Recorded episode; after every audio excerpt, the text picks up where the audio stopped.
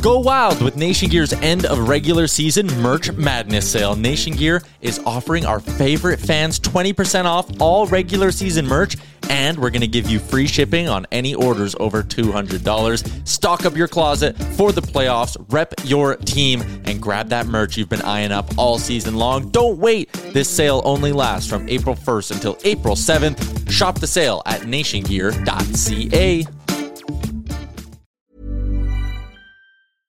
Mother's Day is around the corner. Find the perfect gift for the mom in your life with a stunning piece of jewelry from Blue Nile. From timeless pearls to dazzling gemstones, Blue Nile has something she'll adore. Need it fast? Most items can ship overnight. Plus, enjoy guaranteed free shipping and returns. Don't miss our special Mother's Day deals. Save big on the season's most beautiful trends. For a limited time, get up to 50% off by going to Blue BlueNile.com.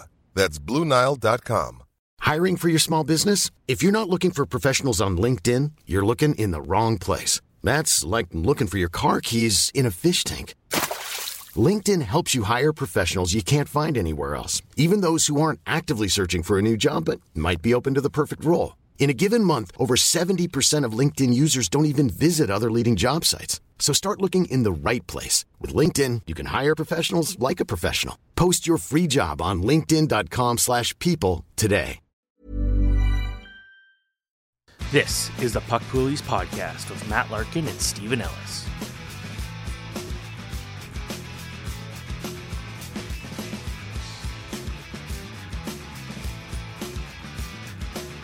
Hello, everybody. Welcome back to Puck Poolies. Season two rages on. It's technically episode two, but it kind of feels like this is the launch. We are now officially back to our weekly schedule. I'm here with Steven Ellis, as always, to talk some fantasy hockey. And Steven, I know you've been busy. Have you been kind of checking out prospects? Were you in Buffalo recently? What's going on, my friend? Buffalo's coming up this week. Uh, I was in Buffalo this week, past weekend to go shopping. It was kind Oh. of fun to just go. You know, it went to I don't know eight WalMarts and seven Targets, and it was just kind of like part of it was looking for specific M and M's, fudge M and M's. They seem to have not have them anymore. But have you ever heard of Pepsi Nitro? Uh, it rings a bell. Is it like extra caffeinated? No, well, not to my understanding. It's kind of like the it's like a nitro drink at like uh it's kind it's kind of made like almost like it's really smooth. It's supposed to be kind of almost like a beer type texture. Uh, it's supposed to be like more of a creamier thing. And it's I really wanted to try it, and I had it, and it was just just whatever. But it was fine. I, I ch- chased around. It was just kind of something to do on a Saturday in a rare time where I didn't have anything to do. It's been a lot of racing, a lot of hockey this summer. Buffalo Prospects tournament cannot wait. Uh, shout out to chefs in Buffalo. I, still haven't been to Chefs, and I've tried to go to Dinosaur Barbecue as well. It was too crowded; I couldn't get in. But one of these times, I'll, I'll hit up both. Well, uh, it's funny actually. I tried to go to Chefs when I was there on Saturday, but they didn't open till three o'clock p.m. on a Saturday. Missed opportunity. That's very weird. It's only open for five hours on a Saturday. I don't know. That one's weird. I know Buffalo could be a bit quiet on the weekends um, when there's no one going downtown, but that seems odd. Yeah, it's a little crazy. Wow. Okay. Okay, Steven. Well, let's uh, launch into the episode. And before we get, you know, deep into fantasy player ranking discussion, all that kind of stuff, we're sort of just gearing up for training camp now. And there are a few off-season storylines that have sort of been weighing on my mind in terms of things that will have major implications for the fantasy draft season. So let's start with diving into a few of those. All right. So I guess kind of just we're looking at which fantasy storyline is most important in training camps. And I guess we could start off talking about uh what Connor Bedard's going to be doing. Yes, the Connor Bedard line deployment I think is very important. Not so much for where you're picking Connor Bedard because he's going to be the driver. I don't think it's going to really matter who he plays with, unless for some reason it's Taylor Hall playing on a different line. But what really matters is who is going to be the right winger. If we assume Taylor Hall is the left winger, is it going to be Lukas Reichel playing his opposition? Is it going to be Taylor Raddysh, who's sort of broken out as a 20 goal scorer? Andreas Athanasiou? Is it Tyler Johnson? Is it someone else that we haven't even thought of? So that's going to be a very important storyline to watch throughout tra- training camp in the preseason. Whoever does land on that line is going to be immediately draftable, and whoever loses that battle is going to be someone who falls off the radar, which is particularly important, as we discussed in a previous episode, for Lukas Reichel. He's someone that we both like as a sleeper, but if he's not on that top line, it changes his outlook a little bit. So keep very close eye on that battle. All right. Uh, another battle that'll be very interesting is the Leafs' first line left wing job. Because when you look at it, there's Tyler Bertuzzi, Max Domi, Matthew Knies. Hey, maybe Sam Lafferty's on the top line. Probably not. Um, but uh, I guess kind of what are your thoughts there? Yeah, it's a very important battle, and I think Michael Bunting is sort of the case study to prove it. Right? He puts puts together back to back 23 goal seasons with the Leafs. We know that whoever gets that job and sticks in that job is in for a very plum fantasy assignment. It's typically with Auston Matthews and Mitch Marner. Occasionally, William Nylander rotates into the top line right wing spot, but we know it's a dominant top line.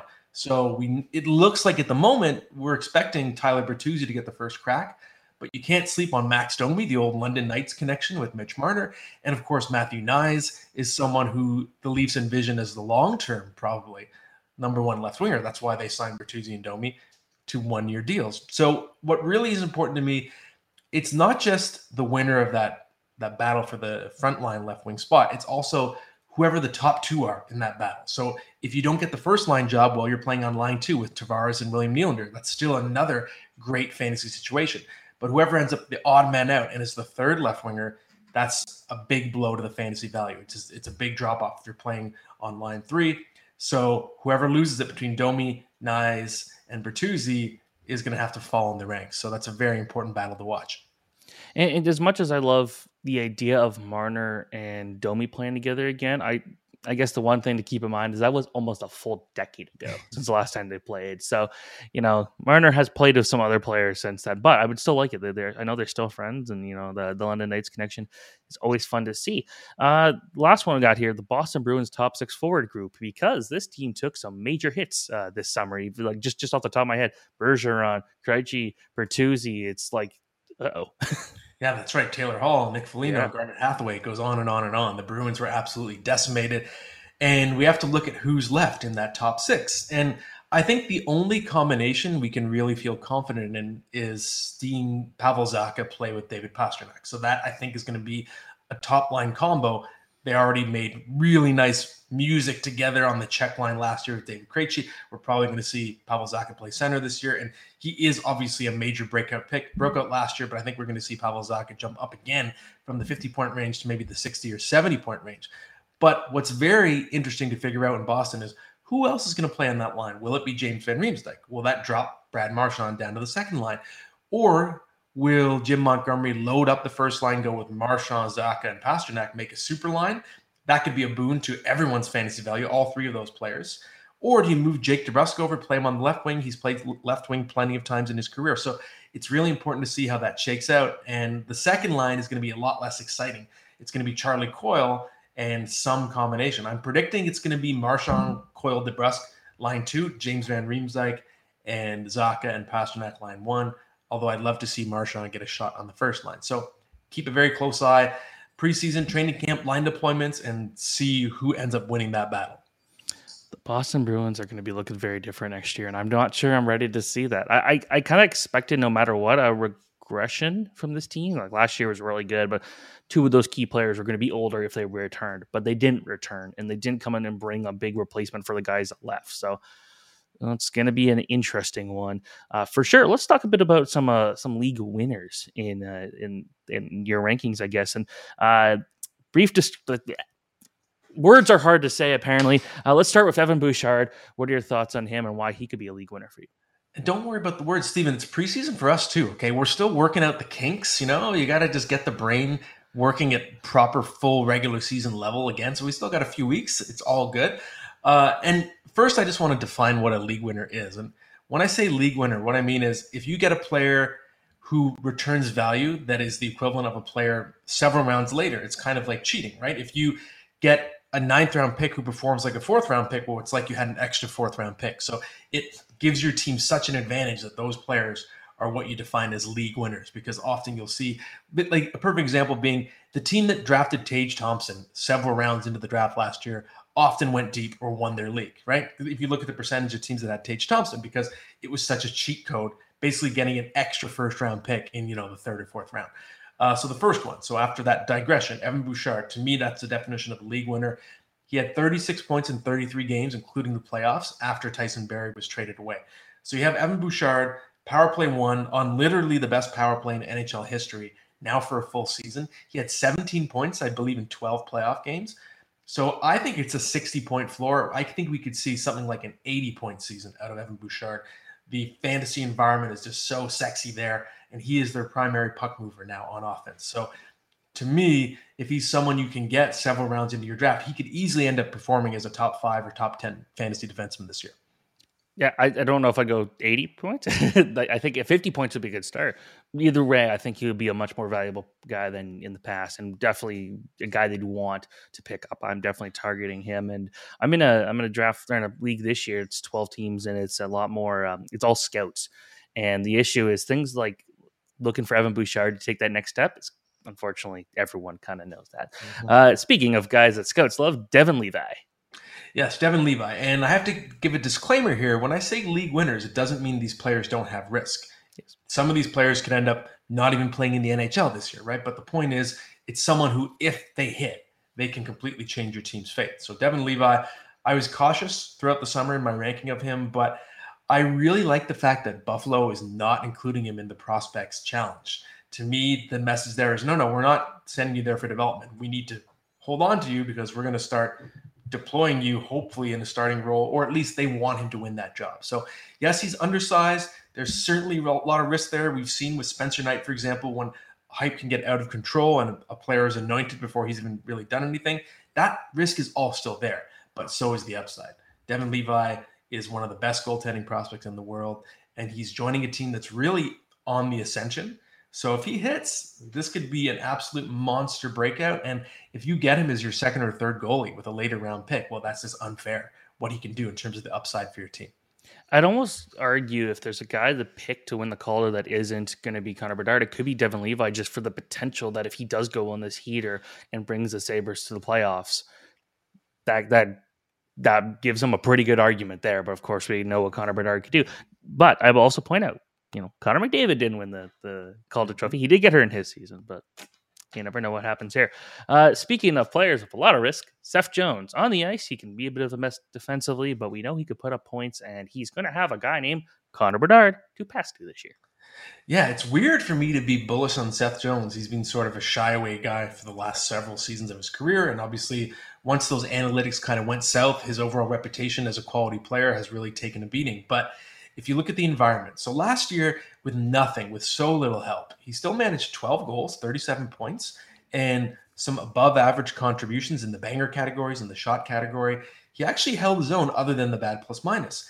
Now you have a big influx of talent. So, of course, Connor Bedard, you have Taylor Hall, a full season ideally of Lukas Reichel. There are just so many more players around him that can put the puck in the net that there are going to be players finishing his chances. So suddenly 12 goals, 25 assists could end up being 12 goals, 38 assists, 50 points, right? Because there's going to be more people to help him out. He's going to be in that plum spot on the power play. So hopefully Chicago scores enough to just get that plus minus a little uh, more palatable. Even even if you get Seth Jones and he's a minus 15 this year, then I think he's actually going to be quite a useful player in fantasy, very underrated. Yep, I 100% agree. And Seth Jones actually turned to be a very valuable player uh, for one of my teams uh, that I played against in fantasy this year. I felt like every time Seth Jones had a good week, I happened to be playing against the guy who had Seth Jones, and that did not go so well. Uh, a player that I really like, Wyatt Johnston out of Dallas, a player that I would like to point out when he got drafted, I think everyone was shocked he got drafted as high as he was, and it looks like an absolute steal of a pick right now. Yes, Wyatt Johnston of the Dallas Stars. When I put him down on my list for this episode, I knew you'd be excited. I know he's your guy, and I can't blame you. So 24 goals as a rookie with the Dallas Stars for Wyatt Johnston. And he did that only playing 15 minutes a game. So in terms of five on five goals per 60 minutes, he was in the 90th percentile. So scoring at an almost elite rate. And theoretically, his ice time should continue to grow. He's pretty secure right now as the number two center. Yes, of course, you have to keep an eye on Matt Duchene, but I think it's more likely we see Duchene playing the right wing or maybe third line center. I think Dallas wants to keep developing Johnston. I think he's proven himself to be a really good top six forward. So to me, if he already scores 24 goals as a rookie with that limited deployment, I think 30 is definitely not out of the question. But when I was looking at his Yahoo ADP a couple weeks back, I think he was not even going drafted in the top 200. So it's still just absolute thievery right now when it comes to Wyatt Johnston, someone who could be the cheapest 30 goal scorer you can find. By the way, my four team league is now 16. Oh my God, six teams! My dad's gonna be excited. He was like, "Yeah, tell Steven to get, get a bigger league." Come yeah, on. I'm in three leagues. I got one that's 20 teams, one that's that's 12, and one that's now six. But the six was way too much fun. We came down to the wire like every like it was literally like eight points separating four teams. It was great. Um, to finish off this section, though, uh, the guy that we are definitely going to talk about later in this one is Joseph Woll, uh, the Toronto Police. I think a guy that we had a bit of a discussion yesterday uh, and talking about it, and I think that signing Martin Jones, and I, I, know most people are kind of writing that off and saying, "Oh, whatever." It's like he's he's he's there to start training camp, have an extra body, see what happens, and then I'll go put on waivers. But it's like there's other guys that could put on waivers. I feel like just given the circumstances of Toronto's goalies the last couple of years, you'd almost want to have that third goalie ready to go, and they don't have a really capable guy in the AHL this year. That's the thing. The AHL for the Marlies. They're going a lot younger this year, and a lot less experience, and they're bringing some of their prospects over. Um, not really like Keith Petruzzelli. Is he an NHL caliber goalie? I don't think so. And he's your best call up option at this point. So Jones gives you this extra backup there, knowing that, you know, both goalies that playing that, that are there have dealt with pretty significant injuries the last couple years. So, you know, having Jones there is good. That being said, Joseph Woll could be a starting goalie by November. So I guess what are your thoughts here? Yeah, so many different outcomes that are possible here. And and you do raise good points about Martin Jones and the Leafs needing that insurance. And I could see a scenario in which the Leafs keep all three because you could lose Martin Jones if you send him down and then you lose that depth, like you said. On the other hand, I don't see a scenario in which in which Joseph Woll gets sent down because he's no longer waivers exempt. So the Leafs could never risk losing him. And if he does perform at the level they hope, it's just amazing to have someone on a deal that cheap as your starter, right? It's great for cap purposes long term as well. And if you look at Ilya Samsonov, he was really good last year. He was actually a top 10 goalie during the regular season, but the injuries, they flared up more than once in his career. Inconsistency as well, we saw in the playoffs. And I think Joseph Woll, I just like his makeup. He was red hot in the AHL last year, came up to the NHL. He was dominant, 932 save percentage. He looked very poised during the playoffs. The moment was not too big for him. He's big, he's athletic. I think he's got the right level of swagger, not cockiness, but confidence in his game. I think he just has everything you want to see in someone who's a long term number one goaltender. So I am quite a believer. And I'm not saying for sure that he wins the job, but if I'm placing my chips on one of those three goaltenders to be the starter by the end of the year, I think it's going to be Woll. And if you do win that job and become the Leafs 1A, well, that's a team that usually wins 50 games in its sleep. And has played underrated, well above average defense in the last couple seasons, despite the reputation previously of not being good defensively. It's not true anymore. So, good defensive team that's also going to score a lot of goals, win a lot of games, and you're a rising young goaltender. To me, that's potential to be massively valuable in fantasy. But right now, the cost is not going to be too high because we don't know what's happening. So it's the perfect time to get in on the ground floor, stash Joseph Woll, and if it doesn't work out, no big deal. You're using a late pick on him. But if it does work out, that's the definition of a league winner. If you play on one of those leagues that when you take a goalie, you also get the backup goalie for that team, like you do, could do a lot worse than Toronto, I guess. Oh yes, very good point. Yes, yes. So I think next up, Steven, we're gonna transition to the the tip of the week, if I remember correctly. Even though I know you're supposed to introduce it, I just decided to take the reins. I don't know why, so I'm gonna do it. Um, the tip of the week we're already talking a little bit, we're, we're looking at a couple rookies. So Joseph Woll is one. We have rookies on the mind. We already talked about Connor Bedard. And I think that's the right mindset to have at this time of year. If you're starting your fantasy draft prep, you're wondering what to pay the most attention to in the news cycle. I wouldn't worry too much about the veterans because they're not going to play as much as they normally would. They're not going to play that much in the preseason, and we're not going to learn too much about them. Teams are going to be saving their veterans. Obviously, they don't want anyone to get hurt in the regular season what matters most is looking at those rookies and their deployments. So, in some cases, it's will this rookie make the team or not? So, someone like Leo Carlsson on the Anaheim Ducks, Brandt Clarke on the LA Kings, players that have really big upside if they make the team. So, keeping an eye on them, very important. Other examples would be prospects that are probably going to make the team already, but where are they going to play? So, Adam Fantilli, is he going to be a top six forward right away? Logan Cooley, is he going to push Barrett Hayton for the number one center job right away? Things like that. So if you're wondering where to focus your energy this time of year when you're just kind of working out the cobwebs, I would say look closely at the rookies, the prospects, and How would you like to look five years younger? In a clinical study, people that had volume added with Juvederm Voluma XC in the cheeks perceived themselves as looking five years younger at six months after treatment. Look younger, feel like you. Add volume for lift and contour in the cheeks with Juvederm Voluma XC. Reverse signs of aging by adding volume to smooth laugh lines with Juvederm Vollure XC. For important safety information and to find a licensed specialist, visit juvederm.com. That's J U V E D E R M.com. Not for people with severe allergic reactions, allergies to lidocaine, or the proteins used in Juvederm. Common side effects include injection site redness, swelling, pain, tenderness, firmness, lumps, bumps, bruising, discoloration, or itching. There's a risk of unintentional injection into a blood vessel, which can cause vision abnormalities, blindness, stroke, temporary scabs, or scarring. Talk to a licensed specialist to find out if it's right for you. Hey, I'm Ryan Reynolds. Recently, I asked Mint Mobile's legal team if big wireless companies are allowed to raise prices due to inflation. They said yes. And then when I asked if raising prices technically violates those onerous two year contracts, they said, What the f are you talking about, you insane Hollywood ass? So to recap, we're cutting the price of Mint Unlimited from $30 a month to just $15 a month. Give it a try at mintmobile.com slash switch. $45 up front for three months plus taxes and fees. Promo for new customers for limited time. Unlimited more than 40 gigabytes per month. Slows. Full terms at mintmobile.com. Hiring for your small business? If you're not looking for professionals on LinkedIn, you're looking in the wrong place. That's like looking for your car keys in a fish tank. LinkedIn helps you hire professionals you can't find anywhere else, even those who aren't actively searching for a new job but might be open to the perfect role. In a given month, over 70% of LinkedIn users don't even visit other leading job sites. So start looking in the right place. With LinkedIn, you can hire professionals like a professional. Post your free job on linkedin.com slash people today.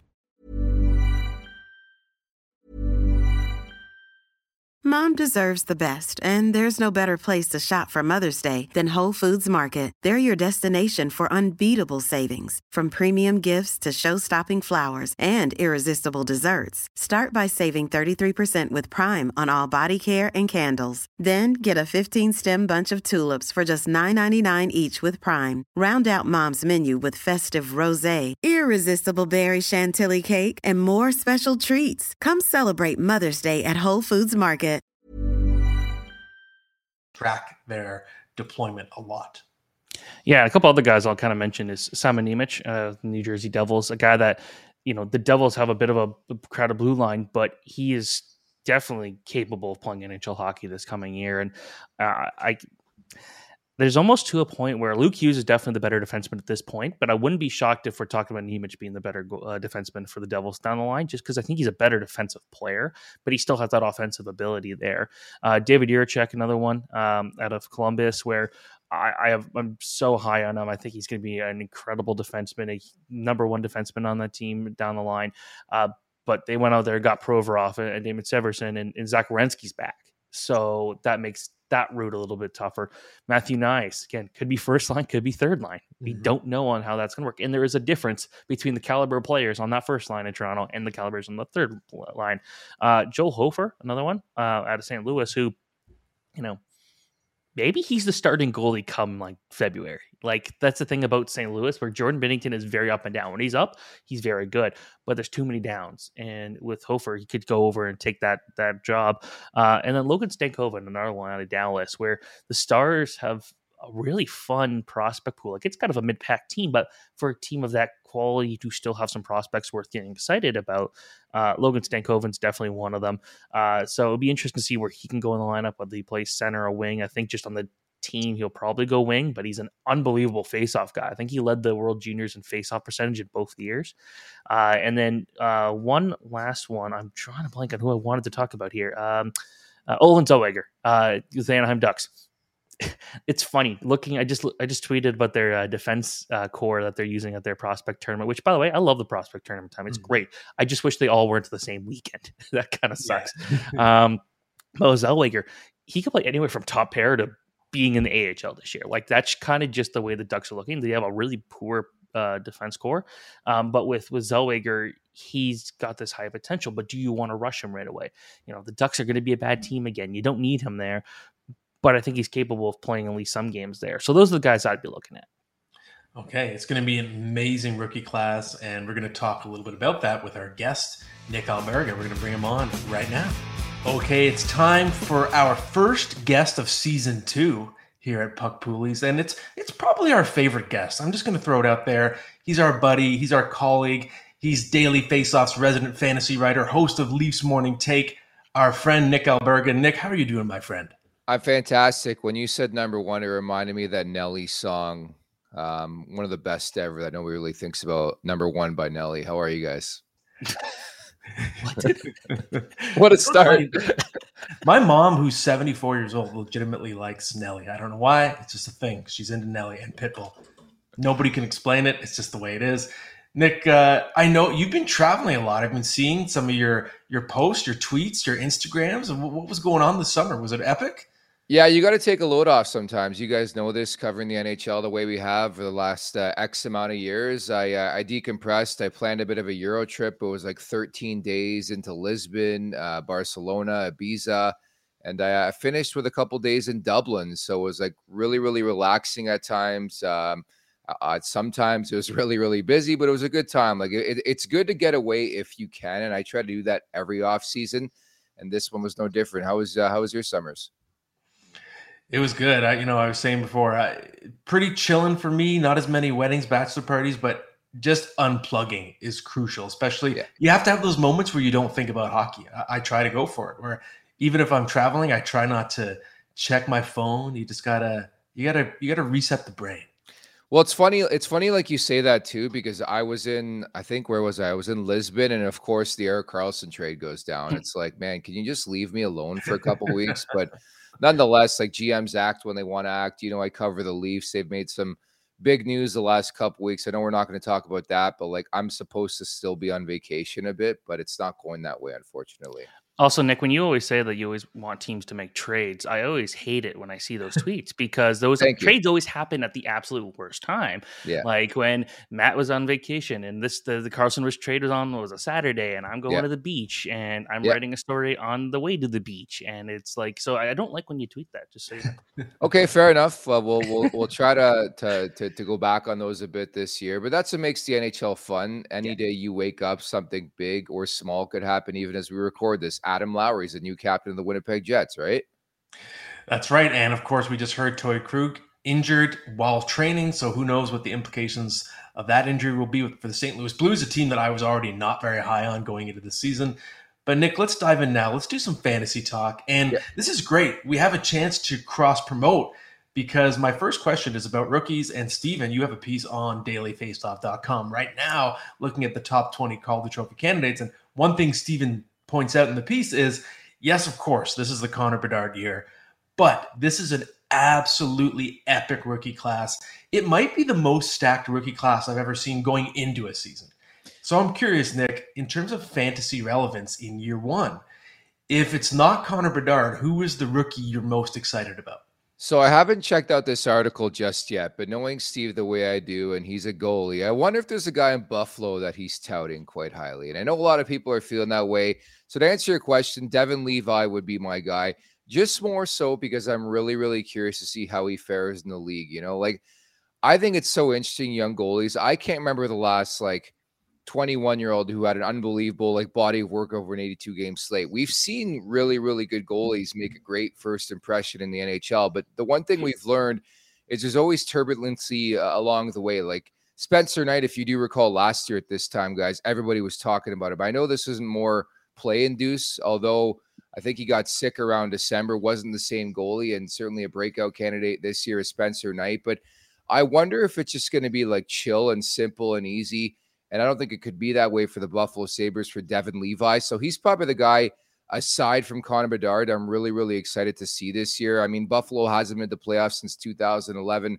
There were five and two and seven appearances for Devon Levi last year. So I wonder if this could finally be the year where we see a legitimate goaltender in terms of vying for the Calder Trophy. I know everybody's expecting Connor Bedard to win, and I get that, but a goalie hasn't won the Calder since 2011. What was his name again, Steve?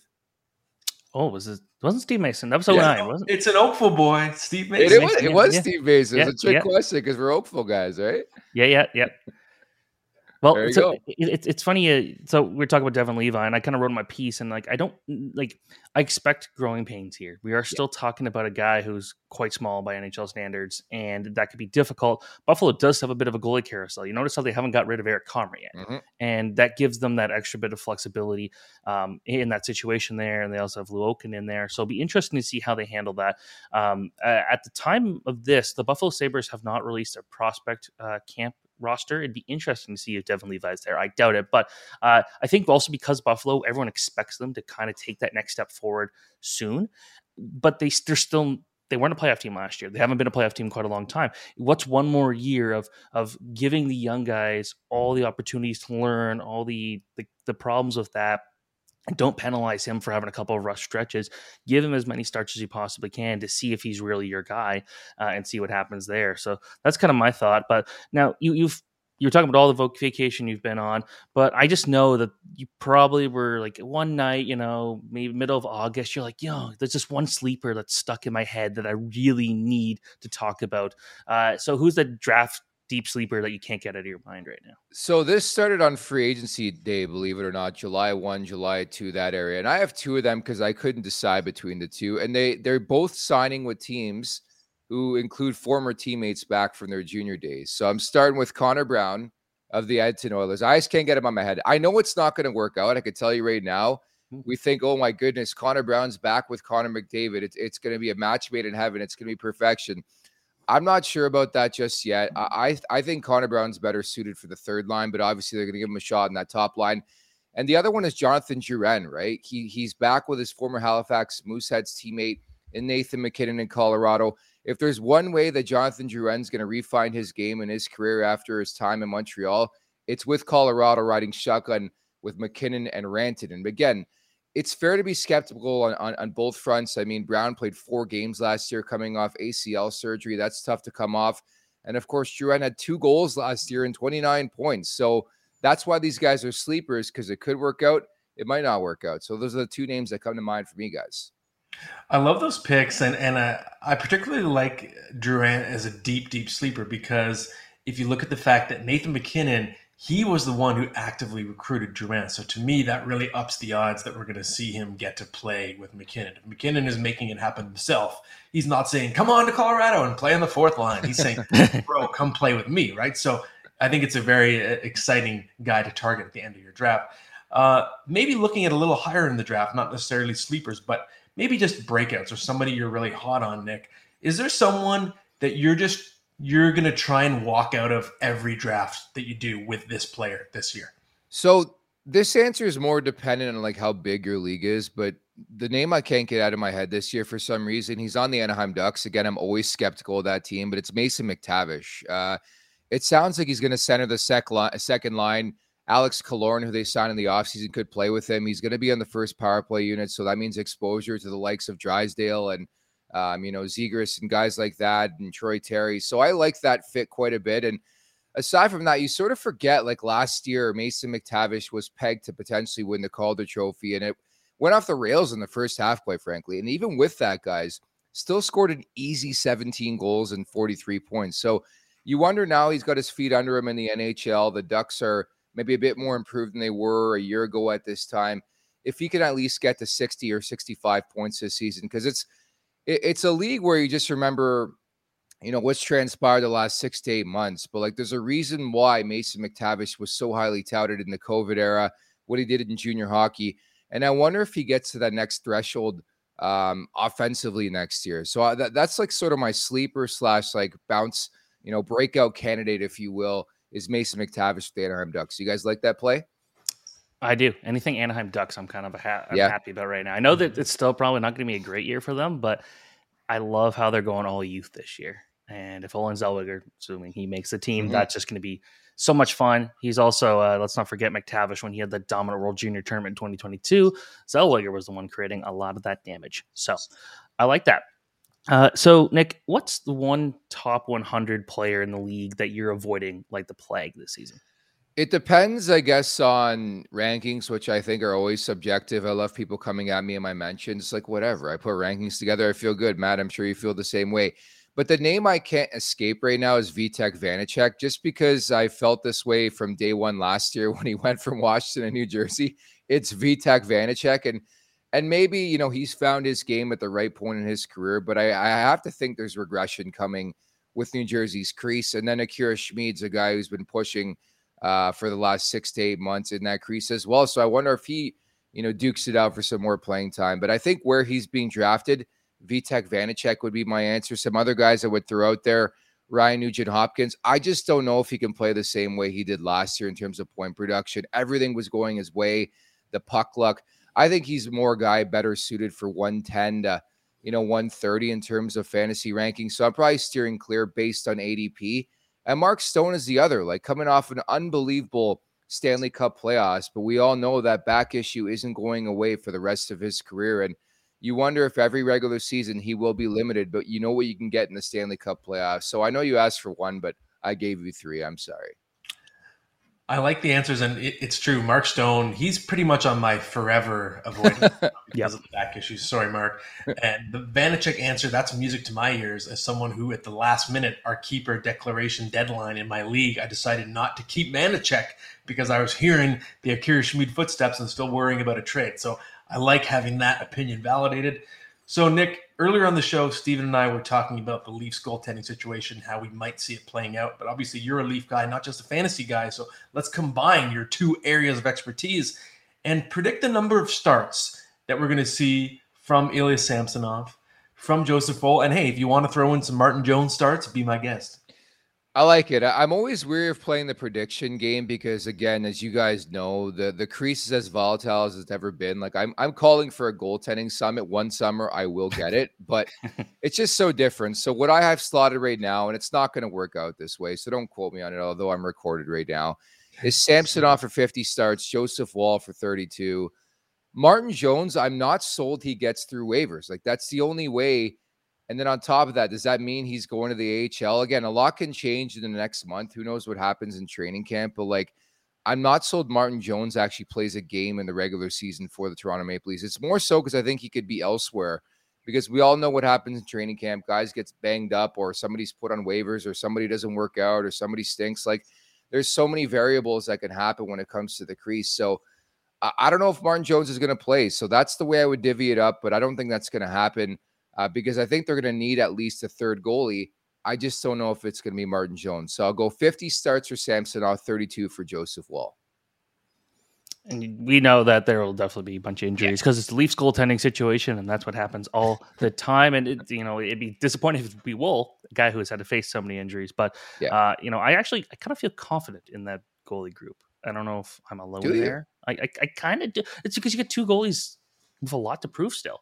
Yeah. Samson's got to prove that he's the long term guy, and, and Woll's like this highly sought after prospect for a while that finally has a chance to kind of prove himself. I, I like get that. I get that. Like again, I, I'm. It's tough because like, what has this league proven now with Adin Hill winning a Stanley Cup, right? And there has yeah. been guys in the last couple years, like even Jordan Binnington, I'd put in that company where he's more like a flash in the pan than a guy who's been a a stud for 15 years. Like I understand where he came from, but like even with Woll, like weirdly enough, I'm I'm still not sold he's an NHL goalie. And it's more so because of the sample size. What has he made? 11 appearances in the NHL, like something like that. Like he hasn't played very much. And I think the good thing going for him is that he's older, right? He's he's mid 20s as opposed to one of these young goalies. So maybe he can stomach a bit more. I think the one thing I've been impressed with in Woll's early career is like his fortitude. Like he can bounce right back after a crappy goal or something like that, which I think you need. I think is a bit tougher to learn earlier on in his career. And at the very least, I want to see him push Ilya Samsonov. I think it's part of the reason why they gave Samsonov a one year contract is because they feel really highly. And I think if Samsonov does not play well, he knows there's a guy who is fully capable behind him in Joseph Woll. But again, I have my questions with both goalies, including the third string net minor. I think you look at Martin Jones last year his record suggests he was good. The save percentage, yeah, probably not. I had him in fantasy hockey. You knew he's probably surrendering four or five goals, but he might win the game, right? So mm-hmm. I think with every team, there's going to be those question marks. The Leafs defensively, there's surely there are surely, I should say, question marks. I, I think they found their game defensively as a team in the last couple years, but as we know, you need goaltending to win in the Stanley Cup playoffs. So, like, that's one of my curious questions for the season for this team. I did a mini scout poll a couple days ago, and I asked uh, if they, uh, I asked, I think it was eleven scouts, kind of what are your thoughts on Joseph Woll, and actually seven of them thought that he was not an NHL caliber goalie. So mm, kind of an ooh. interesting little fact there. Wow. Uh, okay, well, I guess the last question I'll have for you though is, speaking of goalies, what's the first goalie off your board this season, and what pick would you take him at?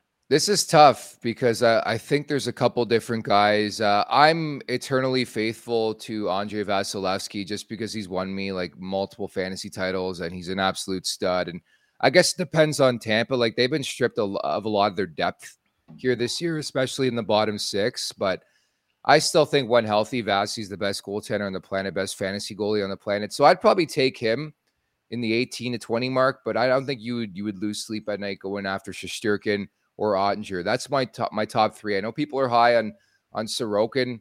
I'm not crazy about what the Islanders d- did this summer, so I wonder if the wins could be a bit off for for Sorokin. And, you know, the heavy playing time. We just talked about the volatility of the position. So either one of those three guys, Vasilevskiy, Shesterkin, or Oettinger, the 18 to 20 mark again.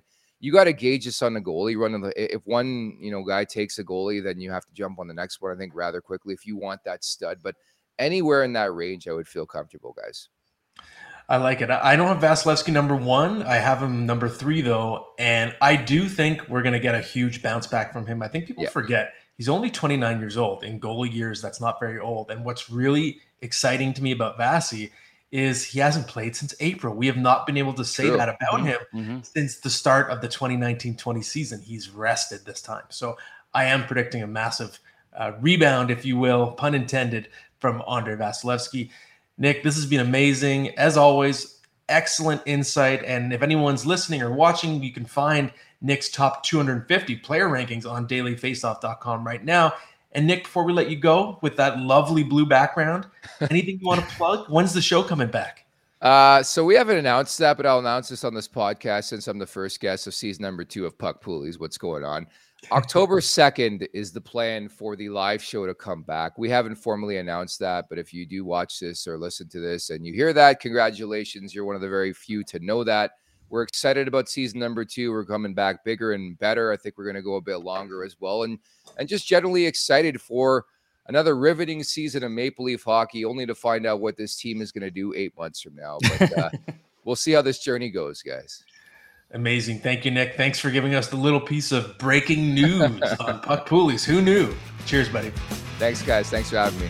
Okay. Thanks so much to Nick. Always a great guest. And Steven, we're going to talk a little bit of prospect right now. And I'm very curious to learn about the name that you're tabling today. This is someone who I have a hard time projecting. So let's consider class in session. Tell us about Jakob Pelletier on the Calgary Flames. It's funny because I didn't include Pelletier in my top 20 uh, prospects for the, the Calder Trophy, but he originally was. And this is someone who in the AHL has absolutely nothing to prove. Uh, he's been over a point per game player now. Uh, just a, a great dual threat as a shooter, as a passer, uh, good skater. Um, but you know, unfortunately, with the Calgary Flames of, of, last year they weren't really too interested in giving a lot of ice time to guys that are five foot nine. And the thing about Calgary is, while Arizona's got like the world's largest prospect pool in terms of physical size, like every player is like six foot a thousand. Calgary's the complete opposite, where you look at Dustin Wolf's a small goalie, and then you got Jakob Pelletier, who's uh, five foot nine. But I think that he's such a talented player, and Flames fans I'm kind of asking for him to take that next step. Now, with a new coach, could that change? To be interesting to see. Now, he played 24 games last year. Can't say he was anything overly incredible. He had seven points, and but part of that was the opportunities were just not great. He was, you know, he's good on the power play. He didn't get any of those those minutes. He uh, was playing a lot of defensive game. Well, sure, but he's a he's a point producer and a guy like that. You're like he's a not a physical player going out there and throwing hits. You need him to put in a scoring role. I think you know with the Calgary Flames, it'll be interesting to see what happens with this team. I think it's more of a look at the team itself, where there's all these rumors of all these guys not going to sign next year. Are they going to trade those players midseason? I'd say probably not. You want to hold on to those guys as long as possible, but you know they traded Tyler Toffoli, so who knows? Um, so it'd be interesting to kind of see if opportunities do come out of here. But I think he's got to be on that opening night roster. Uh, he's a free agent next summer, so I believe restricted free agent. So he he'll want to try to maximize that value. This would be the time to do it. So I think this is a good prove me year. Hey, we've seen what you do in the AHL. Sure, our old coach didn't really give you those chances. Let's see what you could do here now. Prove yourself. I think that could be a nice little sleeper potential there. I like it, and I do think it'll be very interesting to see how Calgary deploys its young players this year. Also, Matt Coronato, um, just with Daryl Sutter, the elephant in the room is gone. So with Ryan Huska in there as coach, maybe the door will be open for more of a youth movement. We'll see what happens in Calgary, but it's fun. At least we don't have to write off any prospect as fantasy relevant in Calgary anymore with Mr. Sutter out the door. Uh, so, Steven, let's talk about best bets. And this is going to be a fun one, okay? Because I tweeted this week about Cole Caufield being a Rocket Richard Trophy sleeper, and people lost their minds. I don't know what happened. I was harassed from the moment I sent that tweet to the moment I went to bed. People just went absolutely crazy. I picked. I, I said that Cole Caufield was like my number eighth ranked guy for the Rocket Richard, but I'm going to double down here. Okay, I'm going to take a stand and explain why he is a very intriguing bet. If you look at the odds right now on Betano plus 6,400 for the Rocket Richard. That makes him the 16th ranked guy in the odds. Okay. So this is the person supposedly with the 16th best chance to lead the league in goals. 48 goals in 83 games since Martin St. Louis took over as his coach. The Short Kings unite, and obviously he's unlocked Cole Caufield. Over that span, 83 games, five on five. The only players who average more goals per 60 minutes are David Pastrnak and Auston Matthews. So again, if you're keeping score, 48 goals in his last full season, third best goal scorer in the league at five on five since Martin St. Louis took over, 16th best Rocket Richard odds. That does not add up. That is the definition of larceny if you're placing a long shot futures bet. Calm down if you're looking at this video. I'm not saying that Cole Caufield is going to win the Rocket Richard, you maniacs. What I'm saying is he's a great long shot bet and his under the radar metrics, five on five scoring, is a better indicator of future scoring because it's more reliable. Based on all that information, I love Cole Caufield as a long shot bet. I think it's entirely possible he gets that big 45, 50 goal season, maybe even more. So make that your long shot bet. Steven, what do you think? Am I crazy or not? See, here's what I'll say. I don't think he's going to win the Rocket Richard, but that's the point. This is a long shot bet, and I like those odds to be honest. It's I think because we missed so much of him last year, I think it's hard to remember just how good he actually was playing before he got hurt there on a team that gave him no support. So uh, we kind of expect him to get a lot of that ice time, a lot of those opportunities again this year. That's not going to change as long as he stays healthy. I think 50 is definitely possible. Okay, so I feel I feel validated. I'm not going to get harassed again on this show by my co-host, but we'll see what happens when we release the, the video clip of this. I'm ready for it. Bring it on. Uh, Steven, we have a nice collection of questions this week, so let's get to them. What do we have from the mailbag? Well, again, thank you everybody for asking questions. I know it's been a, kind of a while since we've been back into doing regular episodes, but uh, good to see you guys are all back. And actually, uh, again, it seems like the support's been really good recently, so thank you. Uh, Sal Langford says, "Hey guys, so happy you're back." So are we. What's your belief in Thatcher Demko hitting it big this year? Lots of potential, but still feels like there's more he needs to do. Thanks for the question, Sal. Um, I'm happy that we're back too. Thank you. Um, so I've always been a big believer in Thatcher Demko. He has the pedigree, he has the size, he's athletic. I think he's mentally tough. He and I mentioned the same kind of makeup for Joseph Woll, but he just he's always felt like a number one goaltender to me. And yes, he struggled last year with injuries, but from the moment he came back, 11 4 and 1, 918 save percentage. So he was very much back to the normal Thatcher Demko. The other thing to factor in is you might say, well, what about the team in front of them? They're a little bit mediocre, but they were a better defensive team when Rick Tocchet took over. So his expected goals against Thatcher Demko before Tocchet was 2.95 with Bruce Boudreau there. After Tocchet, expected goals against per 60, 2.60. So that's a huge drop. Much better defensive play in front of him. And he looked much better after getting healthy. So to me, I think the ingredients are there for Demko to bounce back, maybe be a top 12 fantasy goalie. And even just as I sort of did the research for this question, I realized I'm probably going to be boosting Demko in my next update of the rankings now that I see that underlying data. Yep, I like that one. Uh, Jeremy Squire, let's keep talking about goalies. Jeremy Squire asks, which goaltender do you foresee beating the odds to become a fantasy steal this year? Okay, so a couple that I like, we've already discussed at length on the show. So Joseph Woll, Devon Levi. So I'm going to offer a third name for you. Okay, Jeremy, and it's Karel Vejmelka, Arizona Coyotes. That was going to be my pick. Right, there you go. We're on the same page. I love it. So to me, he's been a quality goalie since he got into the league. He just has had no help in front of him. But if you look at the Coyotes now, they have added Jason Zucker, Alexander Kerfoot, Kerfoot, Nick Bjugstad, Matt Dumba, Sean Durzi, Logan Cooley turning pro. This team just looks night and day different this season. And if Vejmelka is already keeping his head above water, what if this Coyotes team suddenly is like, I don't know, maybe they're an 85, 90 point team, but knocking on the door of the playoff fringe? In that scenario, I think Vejmelka suddenly becomes possible top 15 fantasy goalie. So to me, he's a good deep sleeper. Other one to keep an eye on, we talked about Calgary Flames prospects.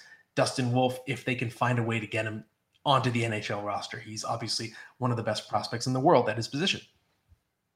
Yep, I like can't argue with that one. Uh, two others I'll offer up is Spencer Knight. Uh, you know, we, we got to know Florida when it comes to Bobrovsky. You never know what you're going to expect. We saw the playoff run, awesome. Um, but, you know, Spencer Knight, if he's healthy, he's all this time to, to kind of get back into the swing of things. It'd be interesting to see if he bounces back and becomes that goalie I think everyone expects him to be. And another is I just feel like everyone has forgotten that Logan Thompson exists. I'm still a huge fan of Logan Thompson. He'd be like it, was looking like if I was picking mid, if the the Olympics were happening in February of 2023, it was not going obviously. Uh, Logan Thompson was my starting goalie for Team Canada, so there's that. Uh, Bradley asked, "Who would you rather have, Pasta or Matty Tkachuk?" Now, I, he didn't say have Pastrnak because I do like depending on the type of pasta where you're getting it from is pretty good. But what are your? It's thoughts? true, and, and, pasta was lowercase, so it's like, would I rather have a nice like rigatoni bolognese or Matthew Tkachuk? I don't know. It's a, it's a tough question. But if we're talking David Pastrnak, uh, again, I have to kind of cop out here, Brad, because I have them ranked literally side by side. So I'm basically flipping a coin already. I think their value is that close. Um, I have Tkachuk at number six overall, Pastrnak number seven. To me, I dropped Pastrnak a little bit based on what I would have had him last season, just uh, because of the supporting cast problem. But if we see it's not JVR, and if it's you know Brad Marchand is on that top line or Jake DeBrusk going into the season, as we mentioned earlier in the show, then I I could see myself bumping Pasta back up maybe to the top five. And with Tkachuk, obviously he's coming off the sternum injury. You have to keep an eye on that. But when I talked to him last before after the season, I did talk to him, and he indicated like he was going to rest up, but there was no worry uh, early on that he was going to miss any time to start the season. So I assume that's still the case. Um, I think Tkachuk ceiling a little bit higher in a banger format. Obviously, Pastrnak much higher ceiling in goals. So again, splitting hairs. I have Tkachuk right now. I could see myself flip flopping them, but it's real. It's it's an actual coin flip for me. Yeah, honestly, I I wouldn't want to be the one having to choose between the two. I'd be happy if who, whoever I picked of those two. Uh, and then uh, Neftali Clinton, daily faceoffs. Uh, who would you rather draft in a one year league, Ovechkin or Crosby? I think my pick's easy, but what's yours? Yeah, I think this is easy too. If it's a points only league, it's Crosby. He's going to outscore Ovechkin probably by 10 or more points. If it's any other format, then you're going Alex Ovechkin. He's going to score more goals. He's going to get more hits. He's going to get more shots. Case closed. Yeah, uh, no, no question for me there. Erik Karlsson also being on there on the power play is going to make that power play actually usable for the first time in quite a long time. Uh, we got a two-parter here from Ranton and Raven, one of our good buddies here. Uh, try my first auction league this year. We have a $200 cap and 20-man teams. What's your max bid on McDavid? Yeah, it's a tough question. So the way I would break this down is basically McDavid is two 75 point players put together, right? So, and a 75 point player is like reasonably valuable uh, maybe that would be worth a quarter of your budget. So if you have two 75 point players in one, I think you can blow half your budget. I would spend up to $100 of your $200 cap on Connor McDavid. Yeah. Connor McDavid's like a league winner. Like, not to go back to the league winner discussion earlier, but Connor McDavid is Connor yeah, McDavid. so, winner, yeah yeah, you, you kind of need him if you can get him. Uh, and another question from him is when it's your turn to nominate a player for bidding, do you select a player you want or a player you think will start a bidding war that you may have a little interest in? I could tell you that I really abused that last year. And one of the players I abused it on was Jonathan Huberdeau. And guess what? That worked out well for me. yeah, I love this question. And it's something I've thought a lot about because my fantasy football league is an auction league. So I've really honed my strategy over the years. Um, and what you do, it depends on the flow of the auction. Okay. So Let's say there are many players left still on the board that you like at a position. In that case, I think you want to be bleeding as much money as you can on players you don't want. So nominating high profile players that you're not interested in over and over. Just keep getting people to spend big on the position that you don't need or the player that you don't want. And then when it comes time to make your bid big, your big bid, then you're going to have less competition. But if you're reaching a juncture, you're sort of deeper into the auction and you're seeing a drop off. So let's say you don't have your starting goalie yet and there are two really good ones left on the board, you need to know if you're going to get one of them because that's going to affect how you spend. Or if you're going to go zero goalie and to go cheap and you're going to spend more on forwards. So in that case, when it's your turn to nominate, I think you got to force the issue and put the player up and just find out if you're going to get that player or not. So auction strategy, keep it pretty elastic, change based on where you are in terms of what's happening during your auction. Uh, there was one last year was my first time doing an auction league draft, and one of the guys that we had uh, in it, uh, Mariano, who's a listener of this show, uh, I had a. Uh, we, we kind of as a joke started putting up players like Chad Ruhwedel on Pittsburgh who had like no points and Chad Chris and a couple other guys that were not even in the NHL anymore and putting those guys up for auction and he bid on almost all of them uh, which is kind of funny he made, he made the draft a little more fun that way so shout out to Mariano. But uh, I guess that's kind of it for the the questions. And this is a starting lineup uh, to close things out that I really like, and it's naming your favorite cities to visit. And it doesn't have to be hockey related. It doesn't have to be like, oh, I like this city because they have great restaurants in front of the. No, like, give me your favorite cities in the world. Yeah, this is a really tough one. Uh, before I before I dive in, I wanted to just throw out one funny auction thing.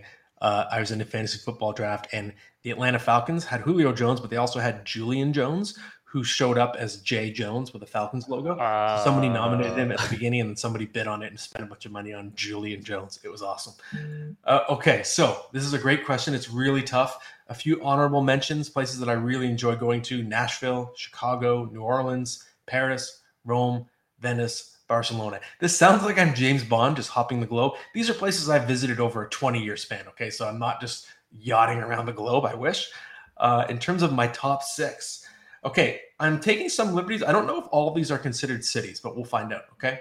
Number six, Kennebunkport, Maine. So East Coast is a place my family's gone for years. It's, it's, where my mom's parents' ashes are are buried off a rock wall. Not buried, they're put in the sea off the rock wall. It's just a great place to go in the fall. Amazing seafood, the best seafood I've ever had, the best lobster I've ever had, best clam chowder I've ever had. Really nice beach, and it's kind of cool to go during the cold weather season because it's quieter there, uh, and just a beautiful place. Number five, Nice in France. Front in France. I sound like France. a douche. Uh, but the south of France is an absolutely beautiful place. The food there is amazing. I enjoyed the nightlife there too. I went there in my early 20s. So much to do there, and just so such easy access to other areas. So stay in Nice, and you can go to Monaco or Cannes in the course of a day. Really quick trip. So a lot of flexibility there, and just an absolutely beautiful place. Number four, Las Vegas. Las Vegas is not necessarily the most stylish place to go. It doesn't have the most character, but it's probably the place I'm most comfortable. I've been there so many times in my life. It's the place I've spent the most time that I haven't lived in. So I can sort of just wander the city and know exactly where everything is. I'm very comfortable there. I've taken a lot of reporters to an awesome restaurant in a strip mall called Battista's Hole in the Wall. Really kitschy Italian food, unlimited, bad, free wine. White and red, both served ice cold. It's amazing. Uh, number three, I don't know if this counts as a city, but Santorini, Greece. That's where I went on my honeymoon. I've never been to a place that felt so much like you're on another planet. Like you're on you're on top of a crater of a volcano. You're way above sea level. Like you're walking mountains to get from town to town, and you're just so far away. I've never felt so successfully disconnected from you know technology and phones, and you just feel like you're just totally free. So most relaxing place I've ever been. Number two, Montreal. I just never have a bad time there. The draft was so much fun last year. I just think it's a great city. It's a beautiful city. It has a lot of character. The food is great. I love the nightlife. And it's just, there's just so much to do. And it's also a place that has this very, I don't know, stylish vibes to it as well. Uh, it's just a cool place to go. I just love everything about Montreal. Never have a bad time there. Number one, New York. Some people are West Coast people, some people are East Coast. I'm more of an East Coast person. I love the liveliness of New York. I'm a very hyper person. So I love being in all the chaos and the action. I feel very at home there. Amazing sports venues, amazing history, amazing restaurants, amazing places to go, shows, whatever it is. There's a million things to do there. And it's just such a vibrant place. So that's my number one. I haven't been there since 2015. Excited to go back. All right. I, uh, I, didn't even. I had a couple I wanted to offer up, and you've mentioned two of them: Montreal, Nashville. Again, kind of for the same reasons. They're just great.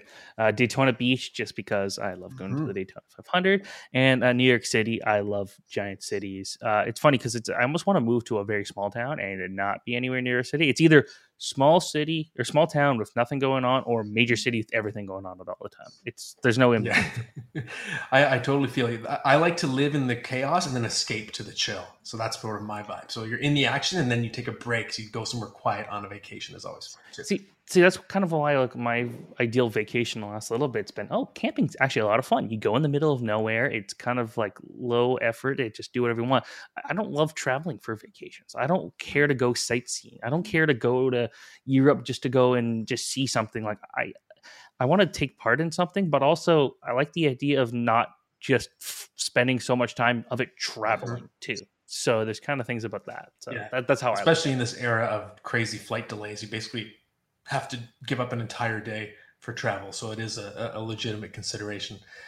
Well, uh, that is the end of this episode. It was a nice, meaty one. I think we're going to really get back in the swing of things. And like I said at the start of the show, we are now back to our full season schedule because we know you're going to need some help with your fantasy draft prep. We are here for you with lots more tips, advice, and guests. Thank you for listening and watching. We'll see you next week.